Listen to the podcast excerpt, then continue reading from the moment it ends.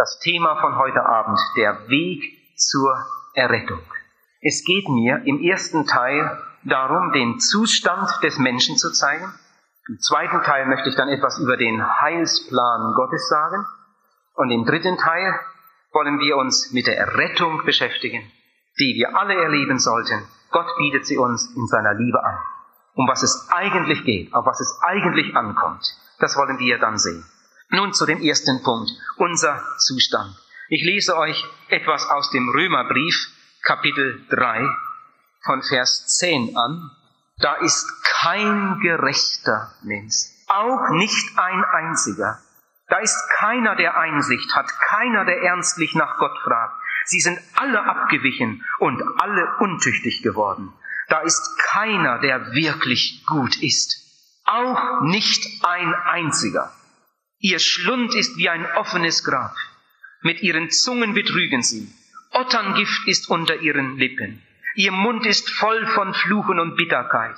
Ihre Füße eilen, um Blut zu vergießen.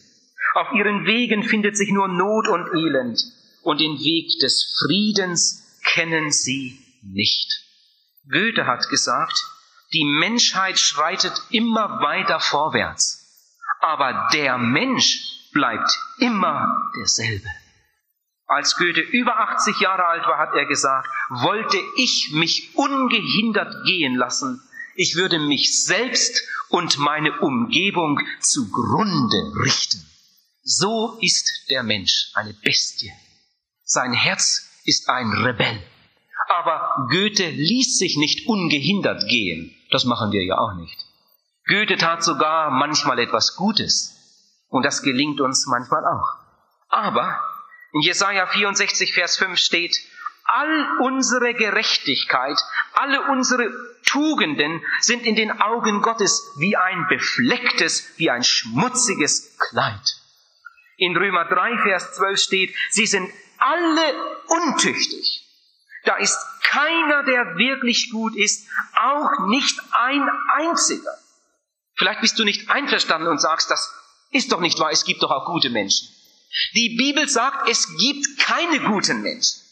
Nicht einen einzigen, sagt die Bibel. Du sagst, ich kenne Menschen, die haben so viel Gutes getan. Was ist denn das, wenn jemand mit schmutzigen Händen gute Werke tut? Du gibst fünf Franken für die Armen mit Händen, die gestern in der Sünde waren. Du gehst in die Kirche und singst, lobe den Herrn, du meine Seele, mit Lippen, die gestern geflucht haben. Du betest dein Abendgebet oder dein Tischgebet mit Lippen, die gestern gelogen haben oder heute Nachmittag. Die Bibel sagt, von unserer Fußsohle bis zum Scheitel ist nichts Reines an uns. Die Bibel sagt, und da ist kein Unterschied. Sie haben alle gesündigt und sind von der Herrlichkeit Gottes ausgeschlossen. Ihr lieben Zuhörer, das ist unser Zustand. Unser Leben ist in den Augen Gottes wie ein schmutziges Kleid. An diesem Kleid sind nicht einige Flecken, wie einige Leute denken. Man hat ja auch so ein paar Flecken im Leben. An diesem Kleid sind nicht einige Flecken, sondern an diesem Kleid ist kein sauberer Faden. Das ist unser Zustand, so sagt es Gott. 1. Johannes 1, Vers 8 steht, wenn wir sagen, wir haben keine Sünde, so betrügen wir uns selbst. Betrug ist ja etwas ganz Furchtbares. Da ist irgendwo ein todkranker Mann. Er kann das Bett nicht mehr verlassen seit einigen Wochen. Die Schmerzen in seinen Gelenken sind so wahnsinnig. Kein Arzt kann ihm helfen. Da kommt ein Vertreter an die Haustür mit einem Köfferchen. Er sagt, dass er Apotheken und Drogerien besucht und das Neueste bringt. Und er hat gehört von dem kranken Mann, er hat ein ganz neues Medikament. Die meisten Ärzte kennen das noch gar nicht. Es ist zwar sehr teuer, aber die Frau soll doch sehen, dass sie an dieses Medikament herankommt. Noch ist Rettung. Was kostet das? So viel hat sie gar nicht im Haus. Die Frau geht los und leiht in der Nachbarschaft Geld zusammen, um dieses weiße Pulver kaufen zu können, sehr teuer. Und dann gibt sie ihrem Mann jeden Tag dreimal dieses weiße Pulver in den Kaffee. Aber es nützt gar nichts, bis man schließlich bei einer Untersuchung herausfindet, es ist ganz gewöhnliches Weizenmehl. Der Mann hat die arme Frau betrogen. Oh, was ist das ärgerlich. Was ist das für eine Enttäuschung. Und wer von uns wurde noch nicht betrogen? Vielleicht war das nur eine kleine Sache damals in der Schule oder Mädchen ist betrogen vom Freund. Was ist das dann für eine Enttäuschung? Wie groß wird einmal die Enttäuschung sein am jüngsten Tag, in der Ewigkeit, wenn Menschen einsehen müssen, ich habe mich selbst betrogen. Ich habe mir eingeredet, ich bin nicht so schlecht. Ich habe mir eingeredet, ich käme ohne Bekehrung aus. Und sie stehen mit leeren Händen vor ihrem Richter. Selbstbetrug. Jemand sagt, ich bin kein großer Sünder. Nun, jeder macht ja mal einen Fehler, aber so schlimm wie der das da macht, bin ich nun doch nicht. Ich bin kein schlimmer Sünder. Hör mal, ein einfaches Beispiel. Eine junge Familie macht Ferien an der Nordsee. In einem unbewachten Augenblick geht der Kleine zu weit, der Zweijährige, und ertrinkt. Große Traurigkeit. Der zweijährige Sohn ist in der Nordsee ertrunken.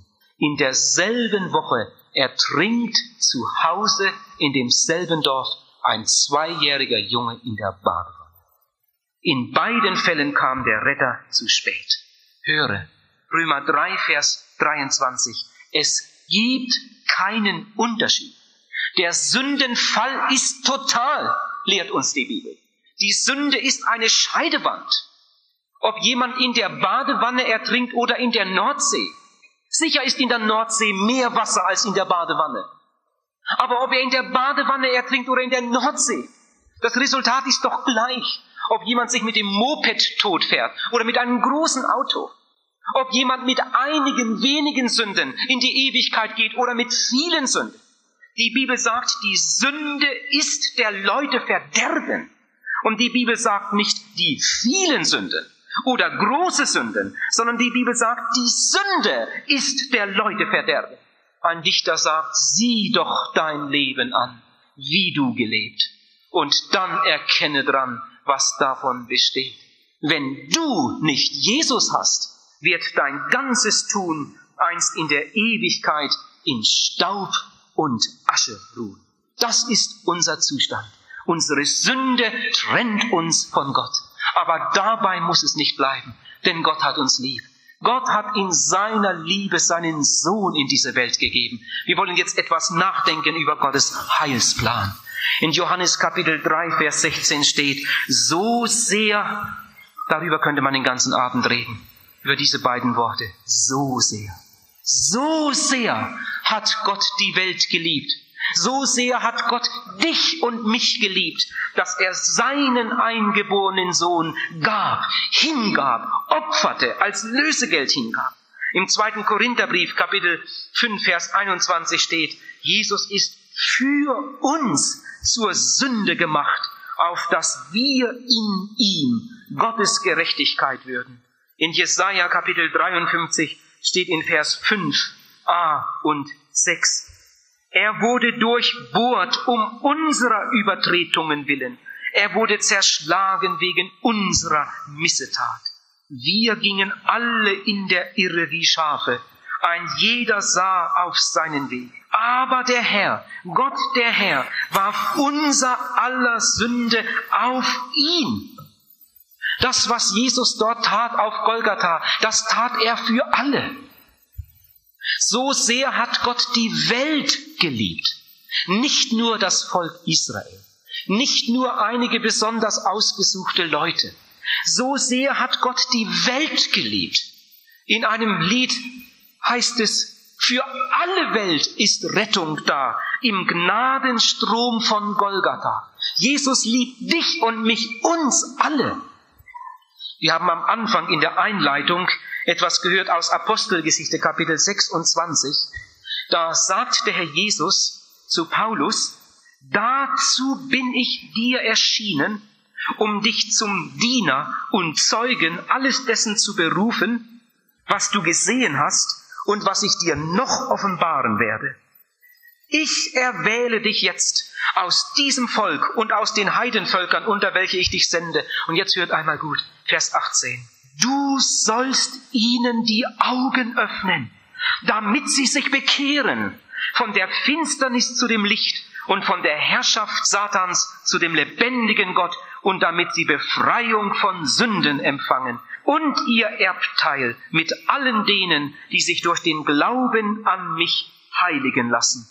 Paulus, du sollst ihnen die Augen öffnen, damit sie sich bekehren Das war der Auftrag, den Jesus Paulus gab.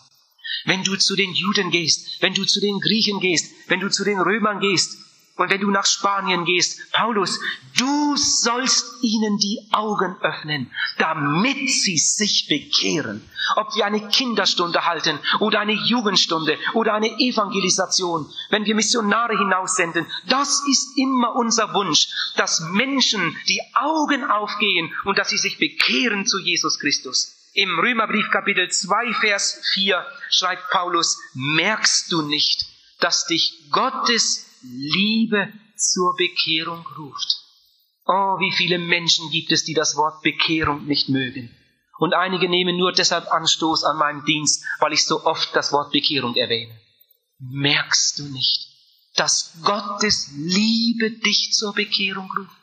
Welch eine Gnade, dass ein Mensch, der jahrelang, vielleicht jahrzehntelang in die falsche Richtung gegangen ist, umkehren darf, zurückkommen darf zu dem lebendigen Gott. Merkst du das nicht? Dass hinter dieser Botschaft, dass hinter dem Ruf zur Entscheidung, merkst du nicht, dass hinter dieser ernsten Botschaft Gottes Liebe steht?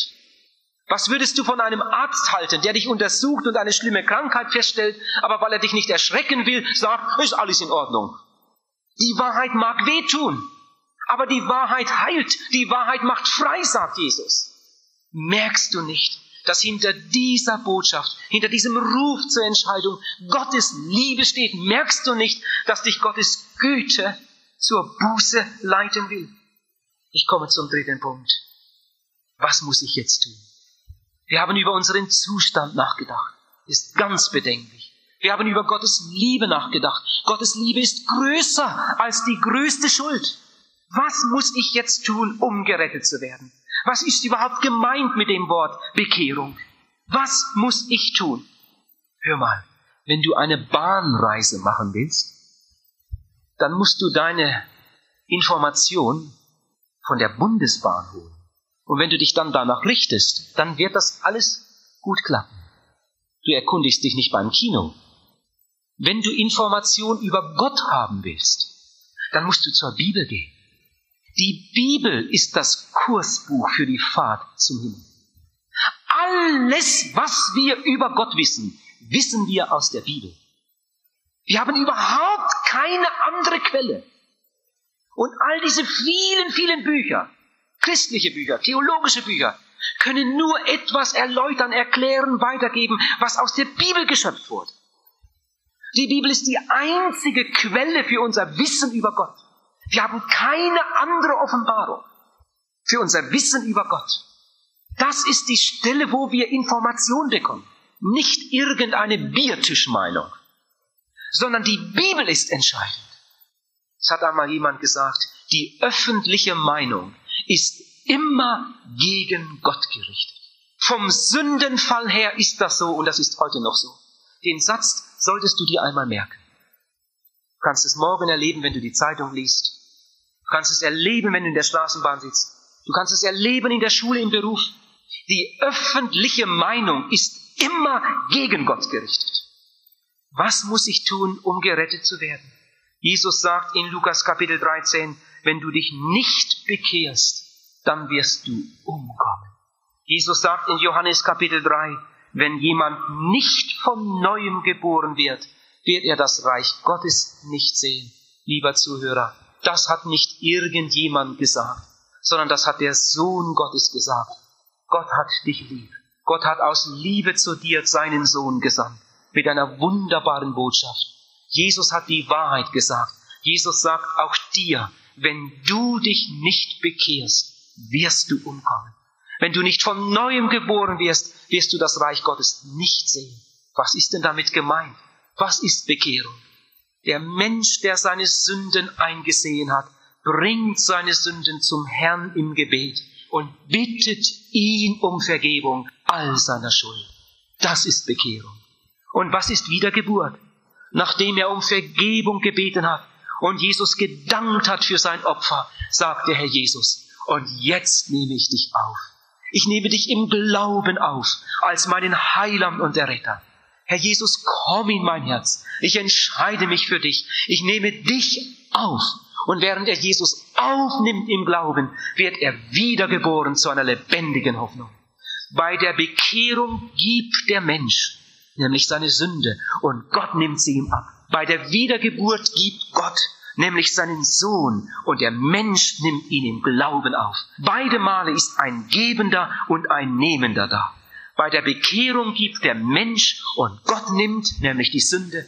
Bei der Wiedergeburt gibt Gott und der Mensch nimmt das Geschenk an, nämlich seinen Sohn, den Heiland der Welt. Er wird wiedergeboren zu einer lebendigen Hoffnung. So steht es in der Bibel geschrieben. Ihr Lieben, ich habe etwas überlegt.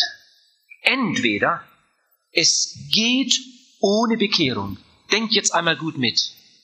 Entweder es geht ohne Bekehrung. Aber dann ist Jesus ein Lügner. Und die Bibel ist nicht wahr. Oder aber Jesus hat die Wahrheit gesagt. Und die Bibel stimmt. Aber dann kommst du ohne Bekehrung nicht durch. Und ich glaube, dass die Bibel wahr ist. Dass Jesus Christus uns in seiner Liebe die Wahrheit verkündigt hat. Ich möchte jetzt mal einigen Einwänden begegnen, die wir immer wieder erleben. Da sagt jemand, Sie sollten nach Afrika gehen in den Busch und die Heiden bekehren. Wir sind doch keine Heiden. Was sind Sie denn? Ja, wir sind doch alle Christen. Wieso denn das? Wir sind doch alle getauft. Ein Mensch, der so redet, der hat überhaupt, überhaupt kein bisschen nachgedacht. Dann sind Eichmann, Adolf Hitler, Stalin, alle diese Leute, alle Christen, oder? Alles in Ordnung, alle im Reich Gottes. Geh einmal ins Gefängnis, mach einen Besuch. Falls es dir gestattet ist, mach eine Umfrage. Und dann wirst du feststellen, dass die Leute, die da sitzen, die Schwerverbrecher, die sind fast alle getauft. Man hat sie nicht danach gefragt. Das wurde einfach gemacht. Aber durch diese Handlung ist doch nie ein Mensch Christ geworden. Wie kommt man denn nur auf so eine Idee? Oh, sagt jemand, das möchte ich auch nicht behaupten. Nein, das glaube ich ja selbst nicht. Dass das ausreicht, nein, das glaube ich nicht. Wir schicken unsere Kinder dann natürlich in den Unterricht damit sie das Wort Gottes kennenlernen und das ist natürlich dann wichtig. Jetzt möchte ich euch etwas sagen, was mich sehr beschäftigt hat. Christlicher Unterricht, das ist eine wunderbare Sache. Wir schicken unsere Kinder auch in den Unterricht. Ein Bauer schickt seinen Sohn auf die landwirtschaftliche Schule. Warum macht er denn das? Der sollte doch lieber arbeiten, als darum sitzen. Nein, der besucht die landwirtschaftliche Schule. Und da lernt er etwas für die Praxis. Das, was er dort lernt, kann er nachher in der Praxis anwenden und er wird eine bessere Ernte haben. Die Theorie soll zur Praxis führen. Und genauso auch im Geistlichen. Wenn mein Kind in einen guten biblischen Unterricht geht, einen guten christlichen Unterricht, dann wird es bald, weil ja da die Bibel durchgenommen wird, dann wird das Kind bald merken in dem Unterricht, dass man durch eine Kindertaufe nicht gerettet wird. So etwas steht ja überhaupt nirgends in der Bibel. Das Kind wird dann bald merken, dass von der Konfirmation zum Beispiel ja keine Silbe in der Bibel steht. Gibt's ja noch gar nicht lange. Irgendwann hat die protestantische Kirche das eingeführt. Das ist so eine Erfindung der Kirche. Ich sage ja gar nichts dagegen. Aber das Kind wird im Unterricht das lernen, das merken. Darüber spricht ja die Bibel überhaupt nicht. Und wenn das Kind sich vielleicht gedacht hatte, gute Werke könnten uns zu Gott bringen, in dem christlichen Unterricht wird das Kind lernen, dass in der Bibel steht, durch gute Werke wird kein Mensch selig. Nicht um der Werke willen. Und wenn es weitermacht in diesem christlichen Unterricht, dann wird das Kind auch etwas über die Bekehrung erfahren. Die Bibel ist ja voll davon. Im Alten Testament 120 Stellen. Im Neuen Testament 18 Stellen, die von der Bekehrung reden. Und es wird nicht lange dauern, da geht das Kind zu dem, der den Unterricht leitet und sagt's ihm. Ich möchte das erleben, was ich da gelernt habe. Wir erleben es doch immer wieder bei uns in unserem biblischen Unterricht. Dass 14-Jährige, 13-Jährige kommen und sagen, ich habe das jetzt alles gelernt, ich möchte das erleben, ich möchte mich für Jesus entscheiden. Das ist eine wunderbare Sache. Christlicher Unterricht ist eine gute Sache. Aber Pastor Kemner hat einmal gesagt, lieber keinen Religionsunterricht als einen falschen. Der richtige Unterricht ist gut. Die richtige Theorie, die ist sogar sehr wichtig. Aber Theorie muss zur praktischen Anwendung führen. Wenn einer eine landwirtschaftliche Schule besucht und anschließend seinen Acker nicht bestellt, dann wird er ganz bestimmt keine Ernte haben. Und genauso ist das auch im Geistlichen. Pastor Kemner sagt, du hast Jesus nur, und das ist eine ganz große Wahrheit, du hast Jesus nur, wenn du in Buße und Bekehrung in ihm die Befreiung gefunden hast. So lehrt es uns auch die Bibel. In Buße und Bekehrung die Befreiung finden. Ich will weiteren Einwänden begegnen. Da kommt jemand, wie oft habe ich das erlebt, und sagt, ja, Sie reden von Bekehrung. Ich war zweimal hier und ich habe einige Bibelstellen nachgeschlagen zu Hause. Nun eigentlich muss ich Ihnen sagen, ich war noch nie gegen Bekehrung. Das steht in der Bibel und jetzt habe ich einige Bibelstellen nachgeschlagen. Es steht tatsächlich in der Bibel, dass man sich bekehren soll. Das sagt Gott, das sagt Jesus, das sagen die Apostel. Aber, aber, und jetzt fängt er an, sich mit frommen Sprüchen an der eigentlichen Bekehrung vorbeizudrücken. Jetzt sagt er, aber bekehren kann doch nur Gott. Sie machen ja gerade so, als ob die Leute, die da sitzen, sich bekehren sollten. Bekehren kann doch nur Gott. Und dann spricht man von seinem souveränen Handeln. Das hört sich dann richtig fromm an. In Wirklichkeit ist das, was er erzählt, ein ganz, ganz großer Unsinn. Und viele Menschen werden so irregeführt. Gott bekehrt keinen Menschen. Gott bekehrt überhaupt keinen Menschen im eigentlichen Sinn. Wenn das wahr wäre, dass nur Gott bekehren kann, dann könnte ich nicht mehr Evangelist sein. Dann müsste ich doch sagen, lieber Gott, warum bekehrst du denn die Menschen nicht? Du siehst die vielen Verlorenen, nur du kannst bekehren. Gott, jetzt bekehr doch die Menschen. Aber so habe ich noch nie gebetet. Denn Gott bekehrt die Menschen nicht. Wohl geht der Impuls zur Errettung immer von Gott aus. Und Gott benutzt meist menschliche Werkzeuge, die dann für andere beten, es den anderen sagen. Aber Gott erwartet dann von dem Menschen, der gerufen wird, dass er sich bekehrt. Lieber Zuhörer, du musst dich bekehren. Gott hat alles getan, was er tun konnte, hat seinen Sohn für dich geopfert. Und Gott hat Menschen in Bewegung gesetzt. Die haben für dich gebetet, die haben dich eingeladen, die haben dich mitgenommen, die haben vielleicht sogar während der Predigt für dich gebetet. Herr Jesus, überwinde ihn, gib ihm den Mut. Jetzt bist du dran, du musst dich bekehren.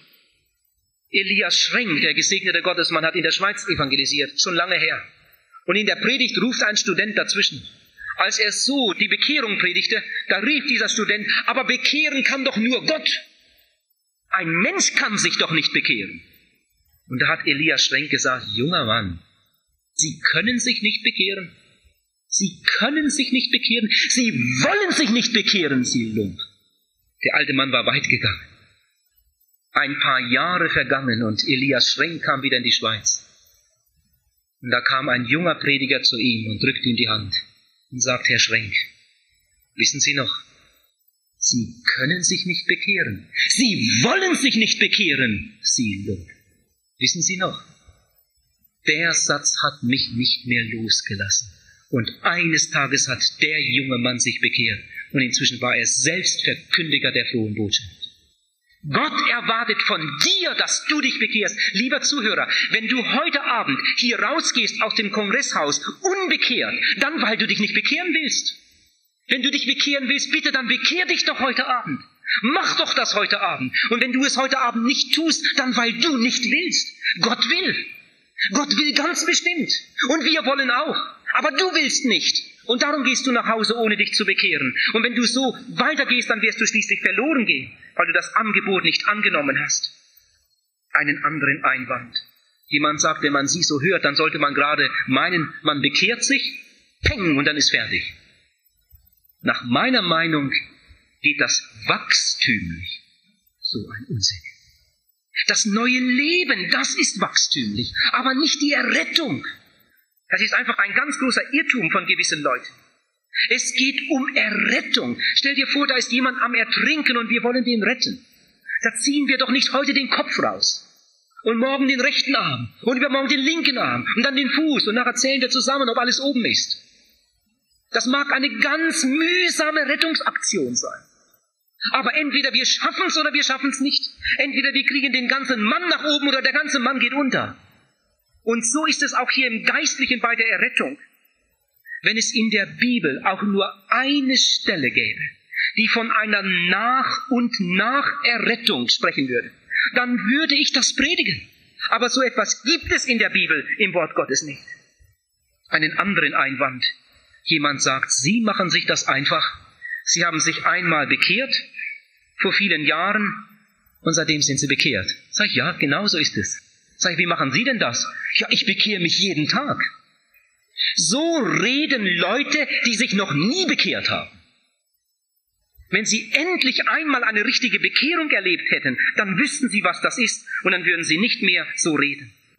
Aber jetzt fragst du vielleicht, ja, glauben Sie wirklich, dass die Bekehrung ein einmaliges Erlebnis ist? Ja, natürlich glaube ich das. Die Bibel spricht von einer Wiedergeburt. Ein Kind wird einmal geboren und dann lebt es, dann entwickelt es sich. Das macht noch viele Male in die Windeln. Jetzt hat eine Entwicklung eingesetzt. Der Anfang war die Geburt und jetzt geht's weiter. Wir heiraten einmal an einem ganz bestimmten Tag. Wir heiraten und jetzt geht es vorwärts in der Ehe. Wie viele neue Erfahrungen durch die Jahrzehnte hindurch und wir machen auch Fehler. Aber das hat irgendwo einmal angefangen und so genauso das neue Leben des geretteten Menschen. Irgendwann wird er gerettet in einer ganz bestimmten Stunde.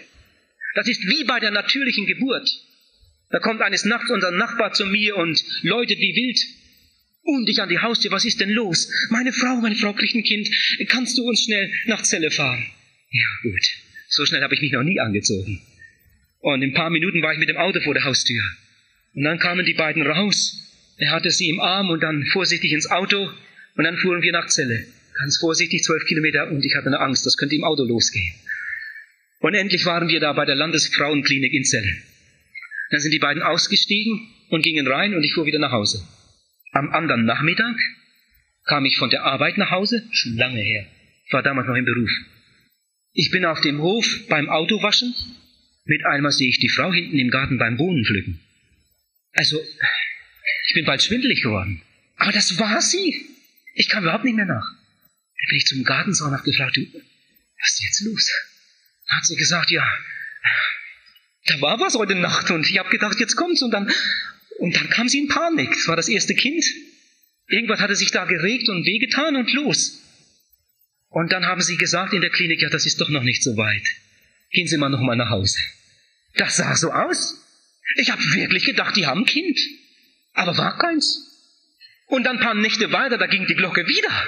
So, ich glaube, jetzt ist wirklich soweit. Und raus und los. Und am anderen Nachmittag habe ich die Schwiegermutter gefragt, wie soll er denn heißen? dann hörte ich den Namen. Ein kleiner Junge. Mutter und Sohn gesund. Wunderbar. Oh, das gibt's auch im Geistlichen. Ich habe manchmal gedacht, da hat sich einer bekehrt. Aber das sah nur so aus. Die anderen haben gedacht, der hat sich bekehrt. Der ist auch reingegangen und hat sich da ausgesprochen, seelsorgerlich. Man hat sogar zusammen gebetet, aber das sah nur so aus. Das war keine echte Bekehrung. Es kam nicht zum Durchbruch. Es kam nicht zur Heilsgewissheit. Das Leben wurde in Wirklichkeit nicht neu. So wie im natürlichen Leben. Es einmal zu einem Durchbruch kommen muss. Zu einem, einem neuen Menschen, der vorher nicht da war. So auch bei der Bekehrung, bei der Wiedergeburt. Da entsteht ein ganz neues Leben.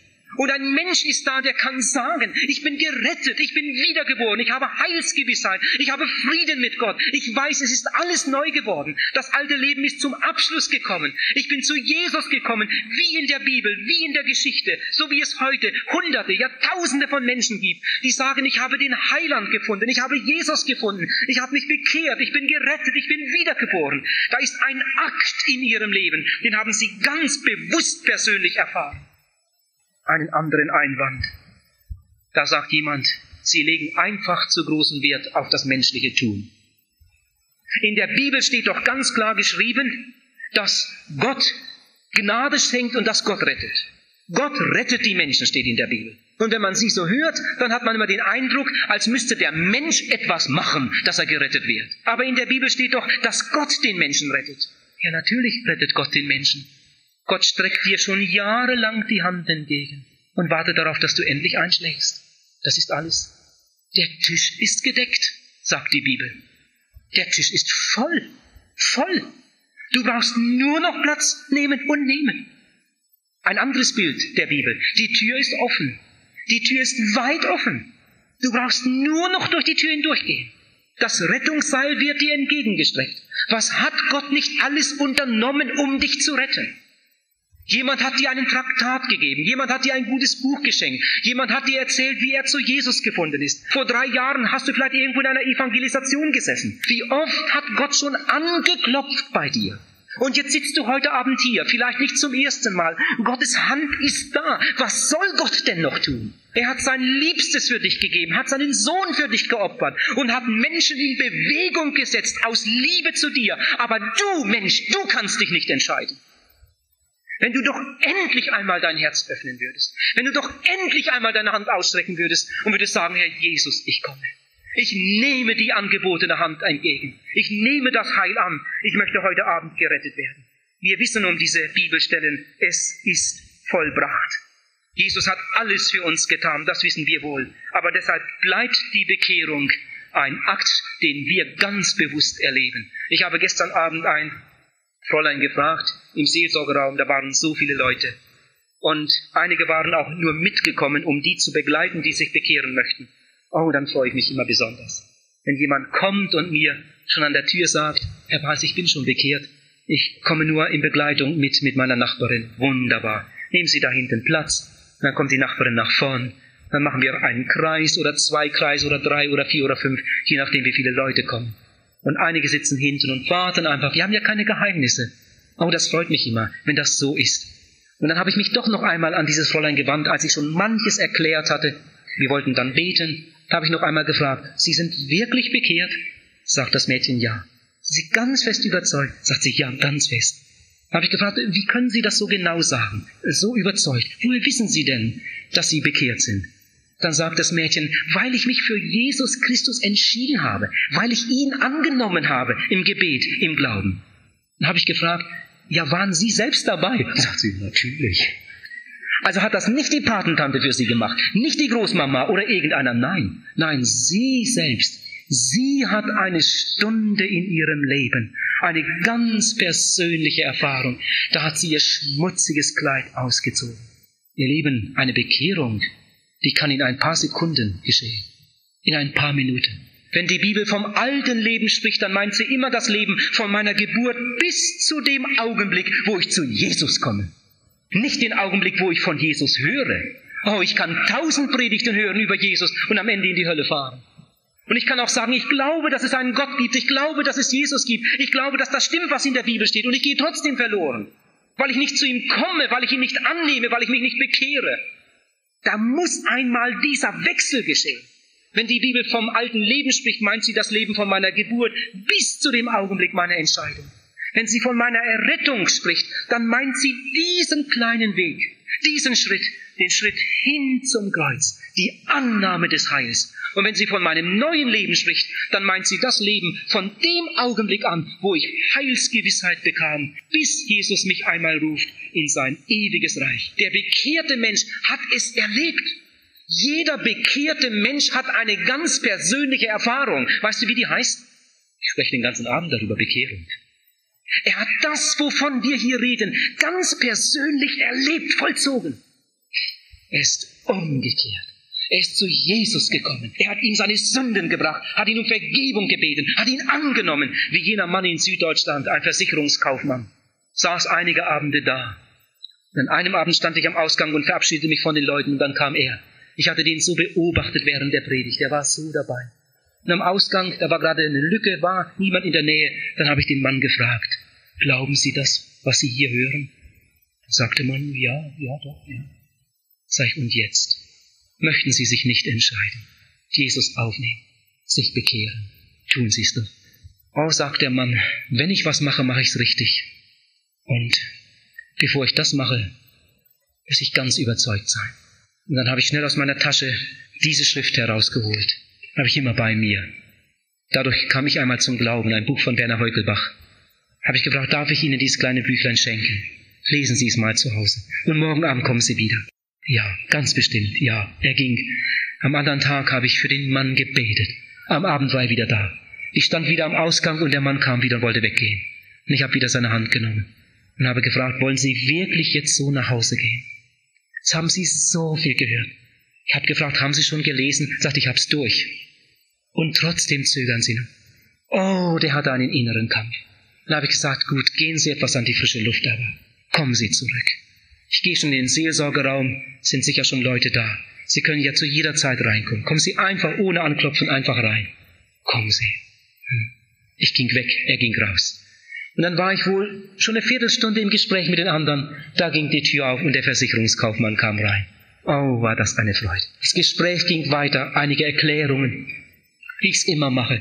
Wir haben zusammen unsere Hände gefaltet. Ich habe ein Gebet gesagt und alle beteten mit. Herr Jesus, ich komme zu dir. Alle sagten es mir nach, so wie ich bin. Ich bin nicht besser als andere Leute. Ich habe die Hölle verdient. Ich bin ein Sünder, ein verlorener Sünder. Aber jetzt komme ich zu dir. Ich bringe dir meine Schuld. Vergib mir. Wir haben weiter und weiter gebetet und sie haben mir alles nachgesagt. Herr Jesus, ich nehme dich auf. Komm in mein Leben. Ich entscheide mich für dich. Ich will von jetzt an dir gehören, dein sein. Und du sollst mein sein. Ich will dir folgen. Ich will dein Jünger sein. Und dann haben wir Jesus gedankt für die Errettung. Und er hat mitgedankt. Am anderen Abend saß der Versicherungskaufmann wieder auf seinem Platz. Ein ganz anderer Mann, ein ganz anderer Gesichtsausdruck. Und ich sah ihn dann jeden Abend bis zum Ende der Evangelisation. Ihr Lieben, wenn jetzt jemand sagen möchte, aber seht ihr, siehst du, bei dem ist es auch nicht so schnell gegangen. Eine Bekehrung, das geht nicht so von heute auf morgen. Das geht nicht so von einer Minute auf die andere. Das dauert manchmal länger. Ist ja gar nicht wahr. Der Anmarschweg, der kann weniger oder mehr lang sein. Aber die Bekehrung ist in jedem Fall die Sache eines Augenblicks. Der Mann hat tagelang gekämpft, sogar nächtelang gekämpft. Aber das war nicht Bekehrung. Er hat mit sich gerungen, bekehre ich mich oder bekehre ich mich nicht. Und dann, als er da draußen war, mit einem Mal war es dann soweit, dass er sich sagte, jetzt mach ich's. Und er kam rein und wir haben noch ein paar Worte geredet, haben gebetet und gedankt und der Mann war gerettet. Der Anmarschweg, der mag lang sein. Bei meiner Frau hat das sechs Monate gedauert. Die hat vor der Tür gestanden, vor der engen Pforte und hat sich im Kreis gedreht. Sie hatte nicht den Mut, in die Seelsorge zu gehen und sie kam allein einfach nicht zurecht. Man kann sich auch ganz allein zu Hause bekehren. Natürlich kann man das. Aber wie wenige tun es. Und meist wissen sie es dann auch nicht richtig anzufangen und hinterher ist dann immer noch ein Zweifel da. Darum, wenn mir schon Seelsorge angeboten wird, warum soll ich das Angebot nicht annehmen? Ich rufe doch nicht in die Seelsorge, weil ich meine, ich könnte einen Menschen retten, sondern weil ich weiß, dass Seelsorge eine wunderbare Hilfe sein kann.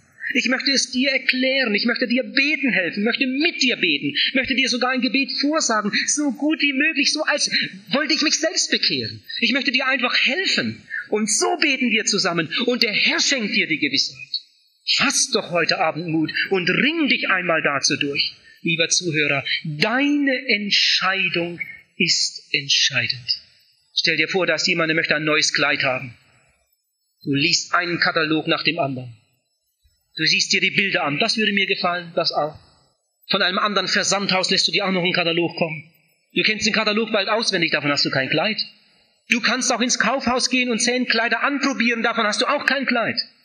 Du kannst sogar Verkäuferin lernen und jeden Tag Kleider verkaufen, davon hast du auch kein Kleid. Sondern du musst dich einmal entscheiden und sagen, dieses Kleid möchte ich haben. Das möchte ich jetzt haben. Das möchte ich jetzt kaufen. Du gehst damit zur Kasse und bezahlst und in ein paar Minuten gehört dir das Kleid. Natürlich wirst du dir das vorher ansehen, wirst dir das Richtige aussuchen. Erst musst du zur Überzeugung kommen, ich brauche das, das wäre das Richtige. Und dann entscheidest du dich und dann hast du es. Und genauso ist es auch im Geistlichen. Du musst einmal deinen verlorenen Zustand einsehen. Und dann kommst du zu Jesus Christus, bringst ihm dein altes Leben und nimmst ihn dann auf als deinen Heiland und Erretter. Und dein Leben wird neu von einer Minute auf die andere. Lieber Zuhörer, wenn du das nicht tust, bitte denke noch einmal ganz gut mit. Wenn du das nicht tust, wer hat denn dann den Schaden? Du oder unser Herr? Wer muss denn ins Gericht? Du oder unser Herr? Jesus sagt im Lukas Evangelium Kapitel 13, Ringet darum, dass ihr eingehet durch die enge Pforte. Eine Bekehrung ist kein Kinderspiel. Von leichten Bekehrung halte ich überhaupt nichts. Wenn eine schlaflose Nacht vorausgegangen ist, umso besser. Eine Bekehrung ist in den allermeisten Fällen mit einem großen inneren Kampf verbunden. Die Bekehrung ist die größte, die allergrößte Entscheidung, die ein Mensch überhaupt je treffen kann. Dagegen ist deine eigene Hochzeit und die Geburt deines Kindes so wenig. Hier geht es um eine Umwälzung, um eine Erneuerung deines ganzen Lebens. Von diesem Tage an wird alles anders sein. Du denkst anders, du redest anders, du lebst anders. Du hast ein Ziel in deinem Leben. Bislang bist du den breiten Weg gegangen, vielleicht mit viel Religion im Kopf. Aber jetzt gehst du den schmalen Weg, den Lebensweg mit Jesus im Herzen. Du bist gerettet, du hast Heilsgewissheit. Jesus sagt, ringet darum, dass ihr eingehet durch die enge Pforte. Warum ist denn das so ein Kampf? Der Teufel will dich nicht loslassen. Deine Freunde wollen dich nicht loslassen. Du hast vielleicht sogar Angst vor deinem eigenen Mann. Was könnte mein Mann sagen, wenn ich mich bekehre? Was werden meine Eltern sagen, wenn ich mich bekehre? Jesus sagt, kann sogar passieren, dass deine eigenen Hausgenossen deine größten Feinde werden, wenn du dich bekehrst. Und Jesus sagt, wenn du deinen Mann mehr lieb hast als mich, wenn du deine Eltern mehr lieb hast, dann bist du mein nicht wert. Ringet darum, dass ihr eingehet durch die enge Pforte. Es geht um dein Leben, es geht um deine Ewigkeit. Ringet darum. Und dann fährt Jesus fort und sagt, viele, sage ich euch, werden einmal wünschen, sie wären eingegangen und sie werden es nicht mehr vermögen. Wenn einmal der Hausherr aufgestanden ist und die Tür verschlossen hat, dann werden sie draußen stehen und anklopfen und rufen, Herr, Herr, tu uns auf. Und dann wird er ihnen antworten, ich habe euch nie erkannt, ihr Übeltäter, weichet alle von mir. Jahrzehntelang habe ich dich gesucht, jahrzehntelang dich gerufen. Und obwohl du bis dahin Dreck warst, bin ich dir nachgegangen und habe dir noch einmal und noch einmal und noch einmal eine Gelegenheit gegeben. Und du hast nicht gewollt. Ihr lieben Gott ist doch kein Hampelmann, mit dem man ein Leben lang herumspielen kann. Und am Ende soll er dann doch das tun, was uns gerade gefällt. Irret euch nicht. Gott lässt sich nicht spotten. Was der Mensch sät, das wird er einmal ernten. Oh, ich bitte dich, beginne doch heute Abend eine gute Saat. Eine Saat, über die du dich freuen kannst, eine ganze Ewigkeit. Du sollst heute Abend nicht deine Kirche wechseln, sondern du sollst heute Abend zu Jesus kommen. Du sollst mit deiner Sünde zu Jesus kommen, nicht zu mir, sondern zu dem Heiland der Welt und ihn aufnehmen als deinen Erretter. Oh, der Herr möge dir Mut geben zu diesem Schritt. Ich bete jetzt. Lieber Herr Jesus, wir sind dir so dankbar für diesen Abend, den du uns wieder geschenkt hast. Herr, und wir danken dir, dass wieder so viele Menschen gekommen sind. Das ist auch ein Geschenk. Wir haben das alles nicht in der Hand. Du hast es gegeben. Wir preisen dich dafür. Herr Jesus, und wir sind so fest davon überzeugt, dass heute Abend wieder viele, viele hier sind, die ganz genau wissen, dass sie nicht bekehrt sind. Sie wissen, so darf es nicht weitergehen. Sie wissen, dass sie so nicht vor Gott bestehen können. Sie haben deinen Ruf gehört. Sie haben deinen Ruf verstanden. Sie merken, dass du selbst um sie ringst, Herr Jesus.